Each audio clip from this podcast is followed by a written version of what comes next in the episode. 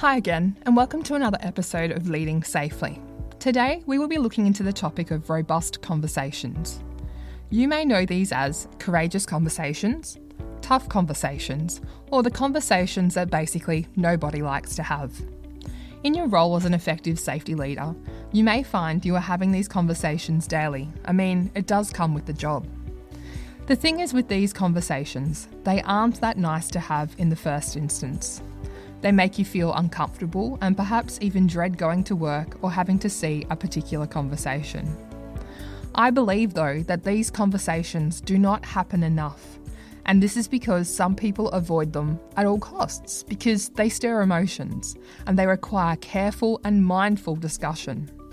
They also have potentially undesired outcomes attached to them, such as when you follow on from a robust discussion or conversation, there may be a written warning that proceeds, or it may even go down the line of a termination. I'm going to give you an example, and this example ties directly into the Workplace Culture and Risks workshop which I attended this week, which focused on sexual harassment, bullying, and discrimination, and what it means to have psychologically safe workplaces. Speaking of uncomfortable, the story I'm going to share with you now is a real story and a real experience that happened to myself. Whilst there was no physical component to what occurred, mentally it affected me greatly, and I completely lost trust in those on site who were meant to protect me or at least do the right thing by me. The story may trigger feelings for you, and if this is the case, please feel free to tune out of the podcast now and then tune back in when you're ready. I worked for a mining company and was posted to a site in the middle of nowhere. I worked a 7 on, 7 off roster and was driving in and out of site. There was a team of four on the safety team, including myself. Two safety professionals per swing, and we directly reported to the project manager, with a dotted line report to a regional HSE advisor. The site experience itself was really good, and I know for a fact that I had a positive influence as I am still in contact with some of the frontline employees from that site to this day. It was the internal HSE team issues that weren't positive, unfortunately. My on shift colleague was a gentleman who had worked in the industry for something like 40 years. Like many, he had come off the tools only a few years prior to making prior to me working with him and was letting the safety role carry him into retirement. Sadly, he was also a very racist, sexist, chauvinistic, homophobic, politically incorrect man, and he was loud about every aspect of this. He was crude and vulgar, and no matter who he spoke to, he would make some inappropriate joke with, and when they didn't laugh, he would just keep going until the person ended up walking away from him. Even then, though, it was like he missed the social cues that he was being offensive or rude. With me, though, things started out with him having me make the odd cup of coffee here and there. He would ask if I was going to the kitchen and then say, I'm just doing this thing, do you mind grabbing me a coffee? I'll get you one next time. So off I would go and make him a coffee. Then it moved to whenever we both attended a meeting, he would ask me to take notes for him, something about his writing not being legible.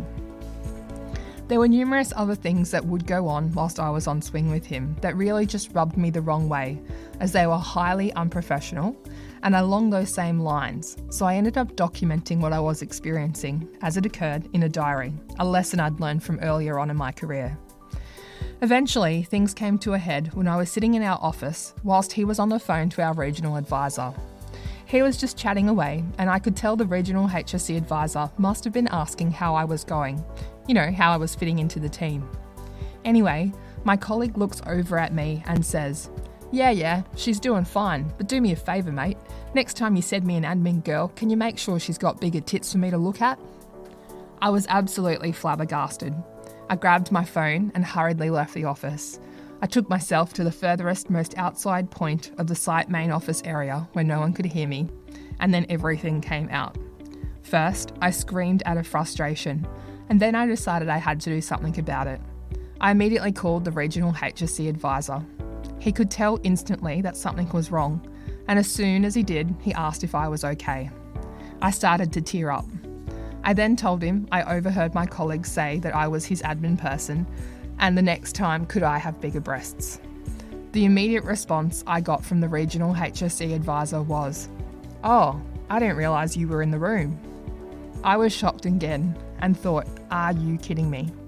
I'm not taking that from someone who's meant to be a leader. So I actually said, That's not the response I was expecting. It was as if then he had realised what had just happened. He apologised and asked if I was willing to put in a complaint in writing. I laughed as I told him, Of course I would. I didn't just put this conversation in writing. I went back through my diary and included everything that had occurred from the commencement of my time with the company. When I came back to site next swing, my colleague was not there, and I was told by the guys on crew that something had gone down and he would not be returning. Then I was called into an office by the project manager, who told me that whilst he was aware of a lot of the things I had listed in my complaint, no one else had ever put a formal complaint in against him, and that was the reason for the inaction of management, which I most certainly did call out in the complaint. He then proceeded to tell me that whilst my colleague was everything I had said he was, they were having issues across the business filling roles, and had a role at another site they desperately needed filling, so had already moved him to this site. I could not believe what I was hearing. They didn't let him go, they didn't even give him a written warning. Instead, they just moved him onto another site for more people to go through exactly the same thing. After the conversation, I then t- tried to go about my work. However, because my colleague had been with the business for such a long amount of time and had networks of mates all across site, people kept coming to the office to see him. And when I told them he was now at another site, they kind of gave this knowing look.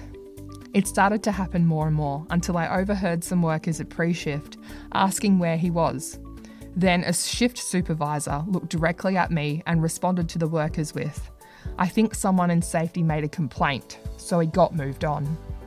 After that, it was almost as if everyone on site knew what had happened and basically thought I couldn't take a joke. I was then called into the project manager's office again and told that clearly there's a little bit of disjointedness happening across site with what happened to my colleague. So the project team think it's best that I get moved to another site and so I was. Literally, the following sw- swing, I was moved to a site where I knew no one and had to start again with all the rapport building. Unfortunately, the new site management team had obviously been told why I was coming, and so it was almost this crazy cycle of here we go again. That marked the beginning of the end for me. I had so many feelings on the inside. I was hurt and felt unwanted and undervalued. I also felt extremely disappointed in the project manager, who had gone out of my way to defend and protect from a safety perspective on numerous occasions. For psychological safety to occur, we talk about there being trust in the team and your manager, that they care about you as a person and have a real interest in your welfare. I thought I had that, however, I was proven wrong, so I almost felt betrayed even. Why could he not have just had a robust conversation with my colleague? Why could he not sit him down and say, mate, the way you've been treating people is not acceptable. As a business, we do not tolerate it, and therefore, here are the consequences of your behaviour. It all comes back to those robust conversations. Some of them will be like what I've just mentioned with the performance management or HR type activities. However, for each of you, it may be as simple as workers constantly putting themselves at risk, or management who are happy to live with certain risks. I would like to share with you a few key things to help you with having those robust conversations in the workplace. Firstly, you need to deal with your fears. Unfortunately, fear does have many disguises. One way through which you can recognise fear is to identify excuses, like telling yourself the situation is not that bad, or maybe the problem is not worth mentioning. These thoughts are dangerous because here, fear tries to keep you from being robust. There are two questions I ask myself when I'm dealing with fear What are the consequences if I do nothing? And am I willing to accept those consequences? To be honest, there have been a couple of times when I've said, Yeah, I'm okay with the consequences of not having this conversation. The outcome was, though, that the relationship did not improve, and that nagging feeling of resentment just grew. The outcomes from not having robust conversations have never served me well. The second one is know why you want to have that robust conversation. Before you start a robust conversation, be very clear as to why you are having it. What is the purpose and what do you hope to achieve? Once you've sorted out the why, you will be able to decide what the risks are of having the conversation. If you decide to have the conversation, you need to clear up the following things What are you trying to achieve? What are you listening for? And what gives you the right to initiate the conversation? The next thing is be prepared to experience discomfort. It is going to get uncomfortable.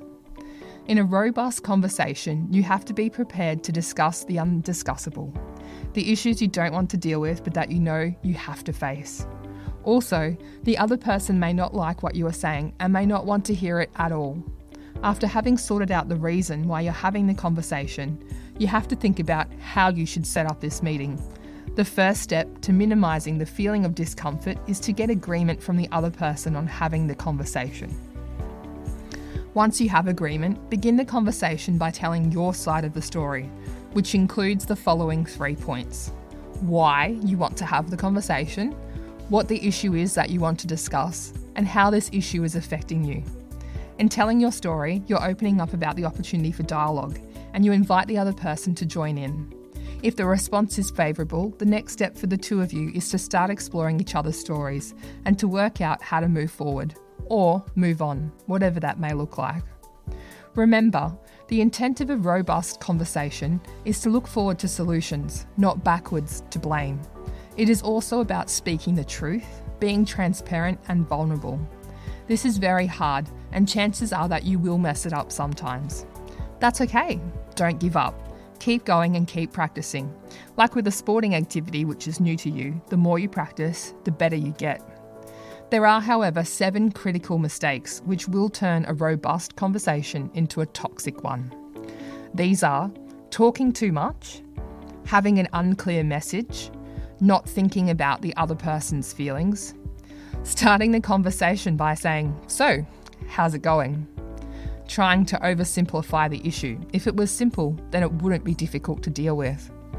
Over rehearsing and memorising the script. This will block you from being real to get caught off guard and to lose sight of the goal. When this happens, we tend to fall back into our defense mode, or if it's really bad, we go back to combat mode, and it can turn ugly. If it does get really difficult, keep your content clear. Stay calm, keep your tone neutral, and your ego in check. A robust conversation is a tool that helps to resolve relational conflict. The three keys I mentioned earlier help you to prepare to have successful, robust conversations. You may not always get the outcomes you want, especially when it comes to health and safety issues. However, if you keep having robust conversations, your relationships in your professional and your personal life will thrive and prosper. So go and be robust and have that conversation you know you need to have, but are too afraid to do so. Well, that brings us to the end of another episode of my Leading Safely podcast. But before I go, I do have some exciting news. As you know, I've decided to invite other health and safety oriented professionals onto my podcast to share a topic with all of us that they're passionate about. I commenced recording these episodes this week, so stay tuned as they will be landing for your listening pleasure very soon. Other than that, as always, please feel free to connect with me on LinkedIn or by emailing me at leadingsafely at outlook.com. Until next time, stay safe.